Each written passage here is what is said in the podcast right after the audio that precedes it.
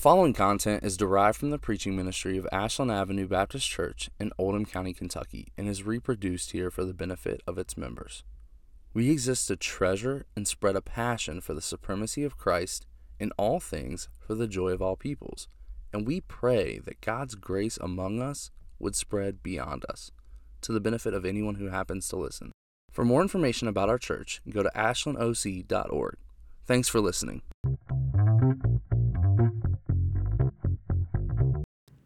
Please open up your Bibles this morning to the book of John, chapter fourteen. This morning we're going to be looking at verses one through seven, a million voices. John, chapter fourteen, verses one through seven. As we continue to look at the I am statements of Jesus from John's Gospel. John chapter fourteen, verses one through seven. I'll invite you to stand in reverence for the reading of God's perfect and holy word. God has spoken to us. God is speaking to us. Let not your hearts be troubled. Believe in God. Believe also in me. In my Father's house are many rooms. If it were not so, would I have told you that I go to prepare a place for you? And if I go and prepare a place for you, I will come again and will take you to myself, that where I am, you may be also. And you know the way to where I'm going. Thomas said to him, Lord, we do not know where you are going. How can we know the way? Jesus said to him, I am the way and the truth and the life. No one comes to the Father except through me. If you had known me, you would have known my Father also. From now on, you know him and have seen him. Let's pray. Father, teach us what it means to live trusting in the one who is the way and the truth and the life.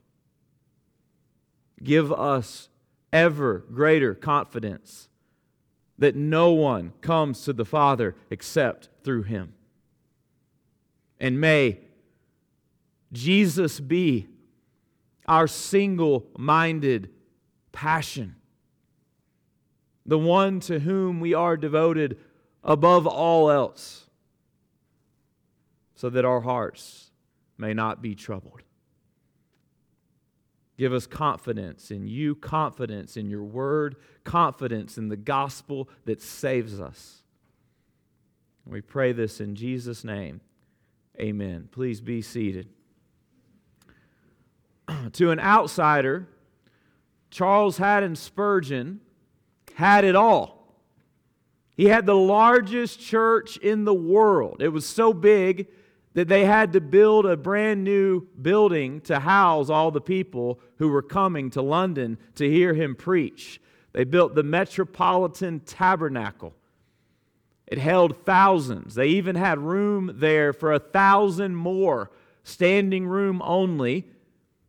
And in the course of his ministry, thousands of people were converted, not only from his live preaching, but also from his sermons, which would be printed and translated and, and distributed all around the world. He wrote best-selling books. Sermons were celebrated far and wide. On top of that, out of his church, there was a ministry where they built orphanages, almshouses. They had a college for pastors. They had a publishing house. They planted new churches. Charles Haddon Spurgeon was a celebrity pastor in Victorian England. Think about that. Before the internet, everybody knew who he was. He was celebrated far and wide, and on top of all that, he had a devoted wife and faithful children, two sons who followed him in ministry. Charles Haddon Spurgeon seems to have had it all. And yet, on May twentieth, eighteen sixty-six, Spurgeon preached a sermon. And he stood before those thousands of people, and he said these words, I am the subject of depressions of spirit, so fearful that I hope none of you ever get to such extremes of wretchedness as I go to. I am the subject of depressions of spirit, he says before his church. And that wasn't just a one-time thing. It is known that Spurgeon battled depression for the entirety of his life. It would come and go, oftentimes with no clear reason, no clear cause. In a later sermon, he said these words, quite involuntarily, unhappiness of mind, depression of spirit, and sorrow of heart will come upon you. You may be without any real reason for grief, and yet may become among the most unhappy of men because, for the time, your body has conquered your soul. He said, I don't really know the reason for it. Sometimes our bodies just takes over our souls and we get down. We get troubled. We're racked with anxiety. We get depressed. Maybe you're here today and you can relate to this. Whether you've ever experienced such depths or not, every single one of us has at least can at least resonate with what Jesus says in John fourteen one, let not your hearts be troubled. We all know what it's like to experience heart trouble. Every one of us. That feeling that things just aren't quite okay. That not everything's going right. That maybe we're worried about something. Maybe we're down about something. Maybe there's just this feeling from living in this world that things aren't going to be okay. You know, one of the things that we have to reckon with, church, is that Jesus never one time promises us that following Him means that our troubles are going to vanish. Did you know that? In fact, if anything, he says that if you follow me, you're actually going to have unique troubles that you probably would not have had otherwise. He says this in John sixteen thirty-three, in this world you will have tribulation. He's talking to his followers there. My point this morning is just this. Christians can get depressed too. Christians can struggle with anxiety too. Christians have heart trouble. Jesus acknowledges it at the very beginning of our passage. Let not your hearts be troubled. It's possible, but that's only half the story. Because here's the other part that I want you to really get, just as much as you get the first part. Yes, you can get depressed. Yes, you can be anxious. Yes, your heart can be troubled. But understand this, Christian, you also have available to you comfort through Jesus that nobody else has. And that's what this passage is about. So the first thing that I want you to see in verses one through three is the cure for troubles. The cure for troubles. And let's look at these words again. Let not your hearts be troubled. Now, I hope you know by now that these chapter divisions, Jesus didn't put them there. You know, Jesus didn't say, all right, guys, I'm going to start chapter fourteen now. And so in the context of John, we know that Jesus is speaking into a conversation that's already going on. And we only have to back up a few verses to see what's happening. Look with me in chapter thirteen, verse thirty-six. Simon Peter said to him, Lord, where are you going? Jesus answered him, where I am going, you cannot follow me now, but you will follow afterward. Peter said to him, Lord, why can I not follow you now? I will lay down my life for you. Jesus answered, will you lay down your life for me? Truly, truly, I say to you, the rooster will not crow till you have denied me three times. So, so what's happening? What's happening is that Jesus is beginning to relay the information that he is not going to be with them much longer. Jesus is aware of the cross. He knows that his mission was to die for his people, and his followers don't yet have a context for understanding that.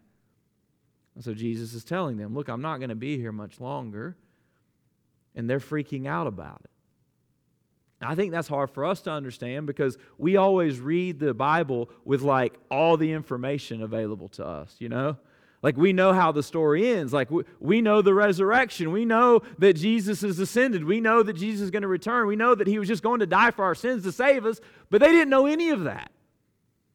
And so it's really hard for us to understand the inner turmoil that they must have been experiencing when they hear Jesus, the one they knew had come to save them, say to them, hey, I'm leaving you soon. It must have been about as hard, it must have been harder than maybe, think, I was trying to think of a comparison. I mean, imagine a father telling his child, hey, there's a war being fought and I need you to know that I'm going to the front lines. I'll probably never return. So they experience abandonment. They're experiencing doubt. They're experiencing everything they've been assuming is now being turned on its head. And then Jesus says to them, but listen, let not your hearts be troubled. Why? Look at what he says next. Believe in God. Believe also in me. Or if you want a better translation here, this is Jesus saying, trust in God, trust also in me. Trust me. Trust me. I'm leaving you, but the solution to your heart trouble is to trust me. Trust that I'm still for you. Trust that what's about to happen isn't as bad as you think. That, that maybe what you're about to feel doesn't counter all the promises I've made to you. The appearances aren't reality. Your feelings are not reality. You need to trust me right now because it's about to get hard to do that. Now there's this, there's this tendency that I've seen in recent times where we kind of get dismissive of things like this. There's this kind of there's this whole culture now where when somebody's experiencing pain and heart trouble, we're hesitant to offer them advice, you know? You even hear people say, I don't need you to tell me things. I need you just to listen to me. Which is true, by the way. We do. We do need to listen. Because you can't speak unless you do listen. If you don't, if you're not listening, you can't speak. But you know Jesus is listening. And yet he tells them, I want you to do something. I need you to trust me. Now, certainly you can go too far with this. I've heard people say things or give, give off the sense that, you know, well, if you just had more faith, you wouldn't be depressed. Have you ever heard that kind of simplistic solution? Well, if you just had more faith, you wouldn't be feeling that heart trouble. Jesus isn't saying that here. That's not his point. I want to remind you that we have a Savior who was in inner turmoil. What Spurgeon says is mental depression in the Garden of Gethsemane, in complete agony. Would you have gone up to Jesus in Gethsemane and said, you know, Jesus, if you just trusted God a little bit more, you wouldn't be experiencing this? Of course not. That would be absurd. Jesus didn't lack faith in Gethsemane. Your lack of faith is not always the reason for your depression. There are bodily reasons we get depressed. There are all kinds of reasons that we get depressed. And so hear me. Lack of faith may not be the cause of your anguish, but more faith is always part of the solution. Do you hear that? Because what does Jesus do in Gethsemane? What do we learn from him there? Jesus is in agony, and Jesus immediately begins to pray, and Jesus says what? Nevertheless, not my will, but yours be done. God, this is tormenting me. Father, If it's possible, take this cup from me, but I am going to trust you. Nevertheless, not my will be done, but yours. In Jesus' hour of heart trouble, he turns to the Father with radical trust. And Jesus tells us here that that is what he wants us to do too. Look at what he wants these people, these disciples to trust. Verse two, in my Father's house are many rooms. So, so he's, he's giving them language that they will understand. There's a place for you. I'm going to my Father's house. There's many rooms. If it were not so, would I have told you that I go to prepare a place for you? And if I go and prepare a place for you, I will come again and will take you to myself, that where I am, you may be also.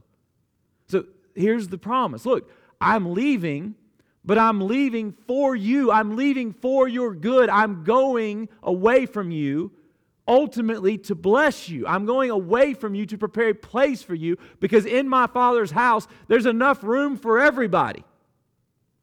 And you have a place there, and I'm making a way for you to get there. Jesus is about to die on the cross. He's preparing a place for us in God's house through his death. And that's what he wants them to know. What he's saying to them is, don't let your hearts be troubled. Trust, trust the Father. Trust in me also. Believe that even when you can't see me, I'm still working for you. Church, we need to hear that. Even when you can't see him, he is still working for you. Even when you can't feel him, he is still working for you. Even when everything in this world blocks your vision of him, know that he is still working for you. He wants us to trust him. I want to kind of split off from this for a second. I want to talk a little bit about trust. I want to give you three truths this morning that if you're going to trust God, you need to know these three truths about trust, okay? Here's the first one. To trust Christ, you must know Christ. To trust Christ, you must know Christ. You know this is true, right? If you if you went to Walmart, what's the sketchiest one I know? Westport Road. So you go to the Westport Road Walmart and you walk in, and this man walks up to you and says, "Hey, come get in my truck." Are you going to do it? Well, listen, if you are going to do it, hear it from me this morning. Don't do it. Don't get in his truck. Now, now, why wouldn't we get in his truck? Because we don't know him. Now, if it was your granddad, right, that would be completely different. You know, granddad, you know, yes, let's go. I know you. I trust you. We know that trusting people requires knowing people, right? We don't trust people unless we know about them or we've heard about them from other people. We have to know to trust. So let me ask you this morning, what do we know about Jesus? What do we know about Jesus, church? We know who he is. We know that he's the good shepherd. We know that he's the resurrection and the life. We know that he's the sinless Son of God. We know that he's the one who created all things. We know that he loves us. We know that he's our friend, our leader, our king, our Lord, our guide. We know what he's done for us. We know that even in torment in the garden, when he said, "Let this cup pass from me, if it be possible," he still drank it. The cup of God's wrath on the cross to save us. We know Jesus. We know him intimately. We know because we just heard the other week when he taught us about when he, the passage about him being our shepherd, that we know him. with the very same knowledge that he shares with the Father. He has invited us in to know him intimately, to have a relationship with him, an eternal union of faith. We know him. So how do I trust him then?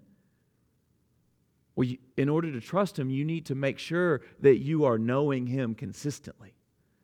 If you're going to trust him, you have to be in communion with him. If you're going to trust him, are you meditating on him? Are you communicating with him? Because you're going to have a hard time trusting him when the, when the waters get chaotic in your life if you're not in communion with him relationally. So if I'm going to trust him, I've got to know him. And you need to ask this question. Is your life right now prioritizing knowing Jesus? Because if it's not, don't think for a second that you're going to trust him. Is my life prioritizing my relationship with him? Am I focused on knowing him? Is that is that the goal of my life, to know him, to know him more? But here's the second thing I want us to know if you're going to trust. Trusting Christ requires distrust. What do I mean by this? Well, there is a million voices in the world telling you all kinds of things that are contradictory to what Jesus tells you. There are a million voices, and some of them are openly hostile, you know? Those are easy to pick out. Some of them clearly contradict what Jesus would say to you, but some of them aren't. Some of them are well-intentioned, well-meaning people. I'll never forget there was a certain time in my life where I was struggling with vocational distrust. And what I mean by that is I was I had been kind of In, in Ashland as a minister for about a decade, doing work, but I still had not reached where I wanted to be. I wanted to be a pastor, and I wasn't a pastor yet. And so there was this war for a period of time in my soul between resting in Christ and trusting him as my shepherd, and then over here thinking, well, I'm ready to get there. I'm ready to get there. I'm ready to get there. And I can remember so many times well-intentioned, God-loving people saying things to me like, when are you going to be a pastor? I'd go home and visit my family for Thanksgiving, and my my loving family, I love them so much, sometimes they'd say, when are you going to get your own church? You know, like, you're not successful, buddy, until you get your own thing. And look, those people loved me, and they meant well. They had no idea that those words were not words that were helping me in those moments. And sometimes other voices come in like that. But you know what it often is, church? It's often our own inner voice, our own feelings, our own gut, our own intuition.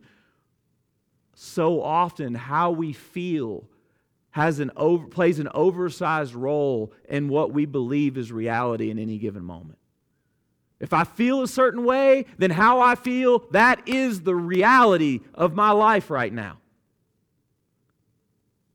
And I just need you to know, church, that how you feel is not the definition of what reality is.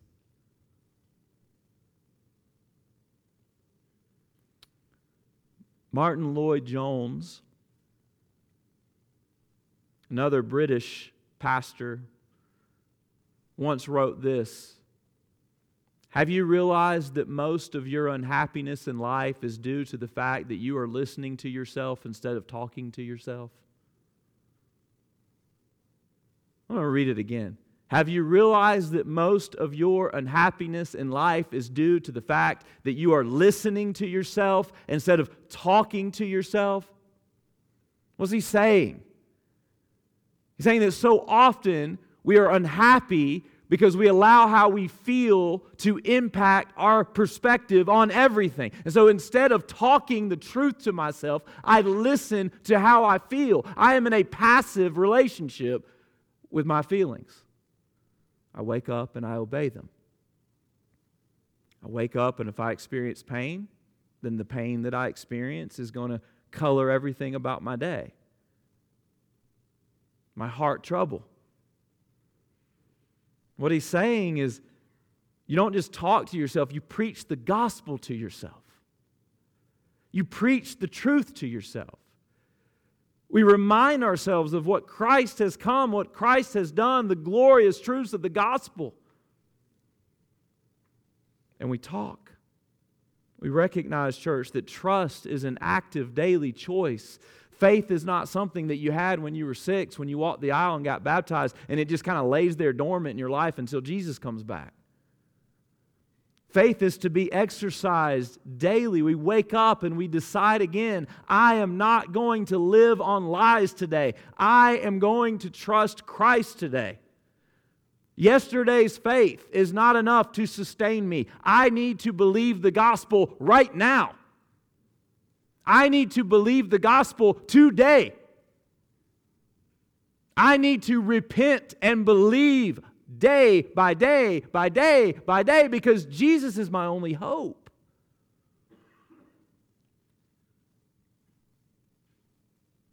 Trusting Christ requires distrust.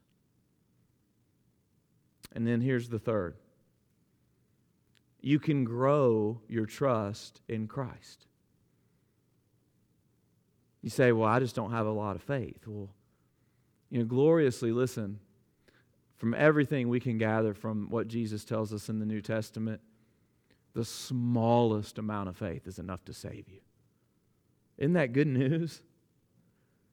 Like a mustard seed? I don't even, I've never seen a mustard seed. I imagine it's small. I deal mainly in sunflower seeds in my life. That's pretty small too. I think a mustard seed is supposed to be smaller. And yet Jesus says it's enough. Now, why is a mustard seed enough? Because it's not faith that saves you, but it's the one you put your faith in. And so even a mustard seed of faith and a completely sufficient Savior is enough to save you. That's amazing. You have one person in the in the New Testament who says, "Help, I believe, but help my unbelief," and he's saved. That's really good news, isn't it? But while, listen, while a mustard seed of faith is enough to save you, that doesn't mean we should be content with a mustard seed of faith. We should want more faith. We should want our faith to grow. We should have a desire for our faith, just to use some of the language that the New Testament uses to describe it, to want our faith refined and tested to the point of endurance, so that we have enough faith to endure even when trials come our way. Even when times get hard, especially when times get hard. Even when we are experiencing trouble of heart. We can grow. We, we don't have to remain weak in faith. Jesus can become our life-consuming passion, and we should want that.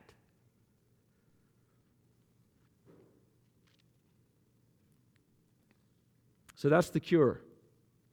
And then in verses four through seven, we see the way to the cure. The way to the cure. Look at verse four. So Jesus tells them, we're returning to the text now.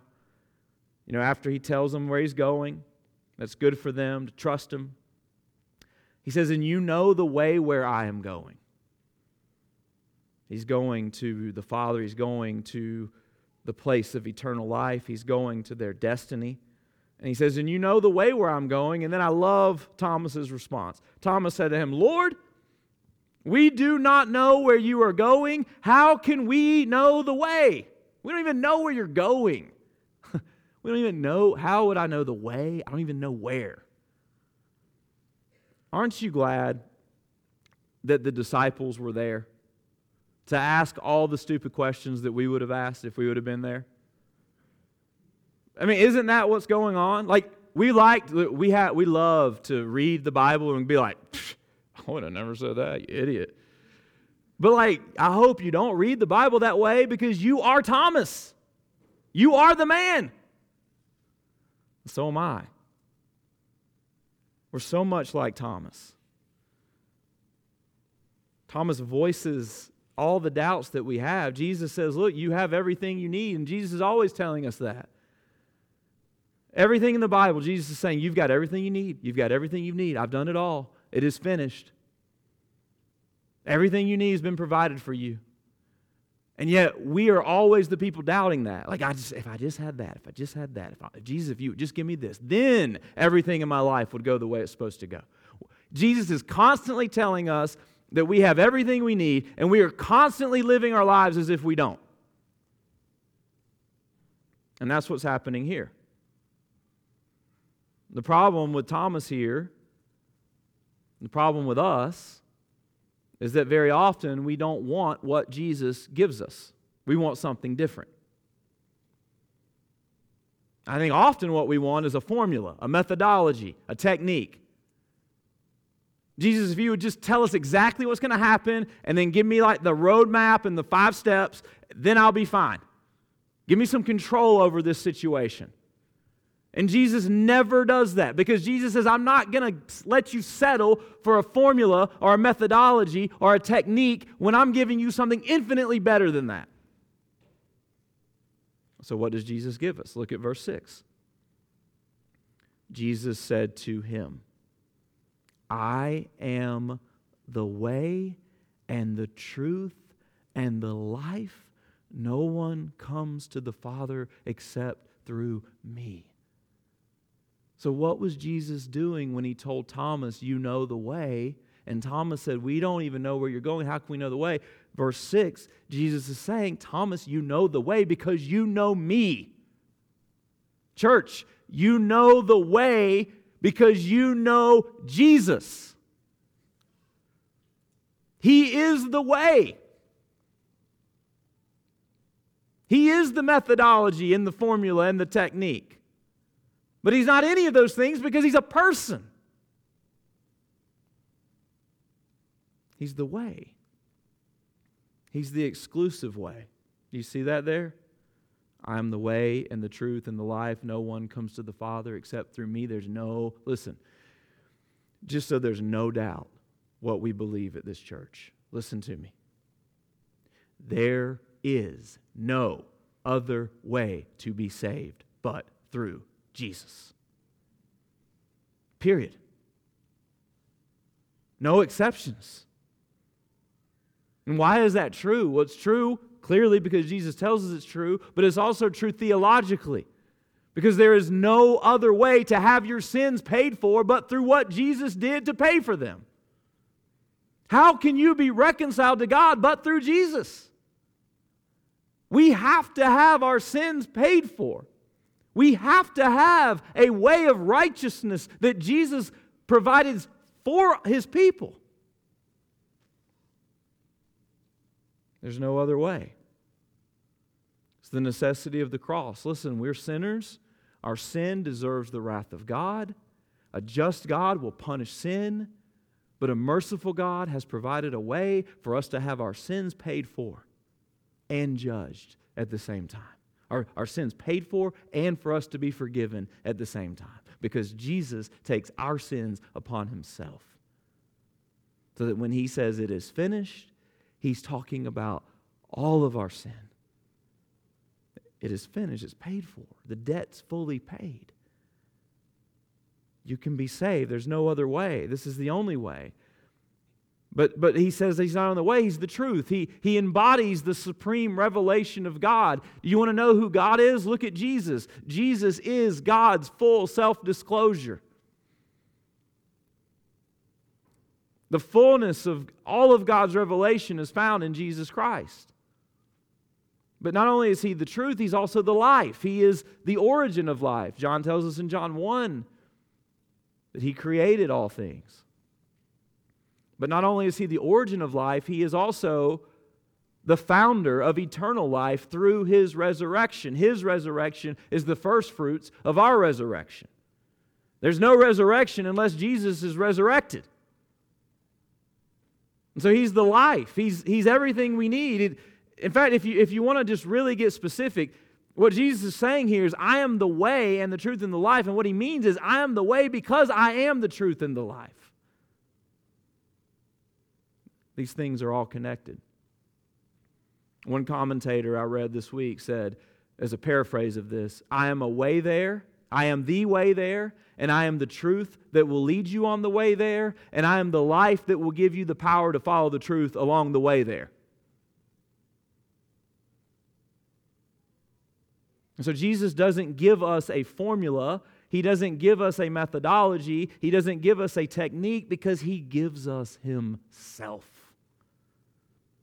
And He's all we need, church.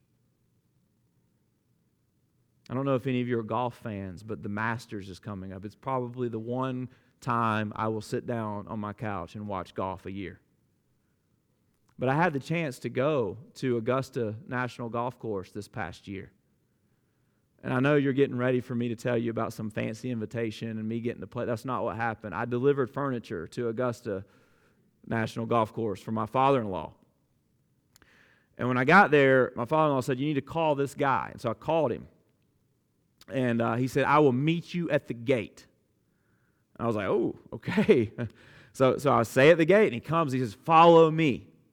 I was like, all right. So he followed me where I was supposed to go. I mean, left here, right here, left here, right here. You know, it was really confusing. If he would have given me directions, it would have been really bad. And then when I got done, I was like, all right, man, I'll be seeing you. He goes, no, no, no, no, no. You're going to follow me out. And I was like, whoa, this is serious. And then he said, yeah, listen, the last idiot that came ended up at the wrong gate. And security and the cops had to come. It was terrible.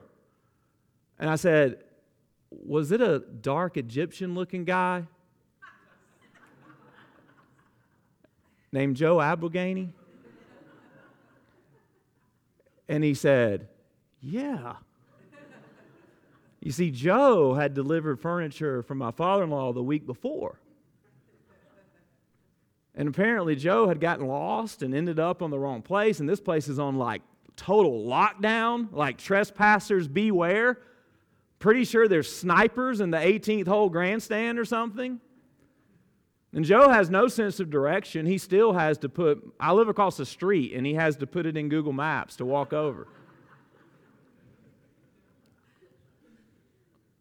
And so the guy was like, look, I'm not going to even give you directions. You are going to follow me, and I'm going to show you every day. And I was thinking this week about this passage, and, you know, it's it's very similar to what Jesus is doing with us. He doesn't give us a map. He doesn't give us step-by-step directions. He says, you've got to just follow me every day. Just follow me one day at a time.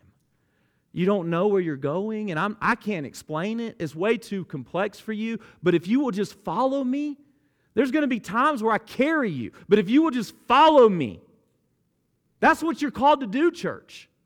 Listen to me. There is not a formula in the world. There is not a book at Amazon that will help you, besides the Bible, that will get you where you need to go. You just follow Jesus every day. That's the formula. Follow Him. Trust Him. You want to advance as a Christian? Become passionate about Jesus. You want to advance as a Christian? Listen, you, when, when you're dead and gone, you will, you, somebody will speak at your funeral. And you know what they'll talk about? They'll talk about what your greatest passion was. You know why they'll talk about what your greatest passion was? Because your passion will ultimately define your life. I don't know about you, church, but when they speak at my funeral, I want them to talk about Jesus. I want Jesus to be my passion. And that's what He's calling us to do. Is I'm the way, I'm the truth, I'm the life. Is Christ your passion? Is He your way? Is He your truth? Is He your life? Is your greatest desire in your life to know Him more, to trust Him more, to follow Him more, to love Him more, to worship Him more? Throw away your step-by-step guide. Throw away your desire for a methodology and follow Jesus every single day. Become obsessed with Jesus. That's the way forward. It's the only way forward. Charles Spurgeon. This is a quote from Spurgeon.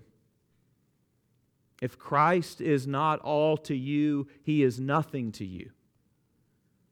He will never go into partnership as a part-savior to men. If He be something, He must be everything. And if He be not everything, He is nothing to you. If Jesus isn't everything, He is nothing. He won't be part Savior. He'll be all or He'll be nothing." And then in verse seven, Jesus says, "If you had known me," and he, he does this throughout John. We've seen it almost in every passage we've looked at. If you had known me, you would have known my Father, right? Because if you know me, you know the Father. We are connected. From now on, you do know Him and have seen Him. What does He mean? He says, I just told you I'm the way, and so if you know me, you know Him. So from now on, don't, don't, don't be unconfident that you don't know the Father, because if you know me, you know the Father. And you know everything you need to know. I remember when Nikki and I brought Eden and Elias home from Uganda. I remember it was the first summer, and it was really weird because, you know, we were trying to teach them to swim, and it, it was weird because we were when we were in Uganda that we went swimming, and they would both try to drown themselves. They would just jump into a pool, mouths open, deep in, didn't matter. But then when we got here, you know, I thought, well, this is going to be easy because they're not afraid of anything. And Eden particularly was just terrified. In fact, I would hold her out into the deep water, you know, where it was up to my chin. And I would say, listen, I'm going to let you go, and I want you to do this, and I promise you, you will not sink. And I would let her go, and she would just immediately sink like lead because she was freaking out. You know, like breathing in water, and I would grab her and like, listen to me. And I remember this frustration of like, you've got to listen. Just trust me. Trust me. If you will just trust me, I won't let you sink. Eventually, she learned to trust me. Eventually, she learned to swim. But that image of her in the pool has always stuck out to me when I think about what it means to trust Jesus, because that is us. That's what Jesus is saying to us. That's the battle that we face every single day. When we look out at the world and we see all of the reasons to freak out, and Jesus is sitting in front of us all the time saying, if you'll trust me, I won't let you sink. If you will trust me, I will hold you. Don't let your hearts be troubled. Trust in God. Trust also in me. Let's pray together.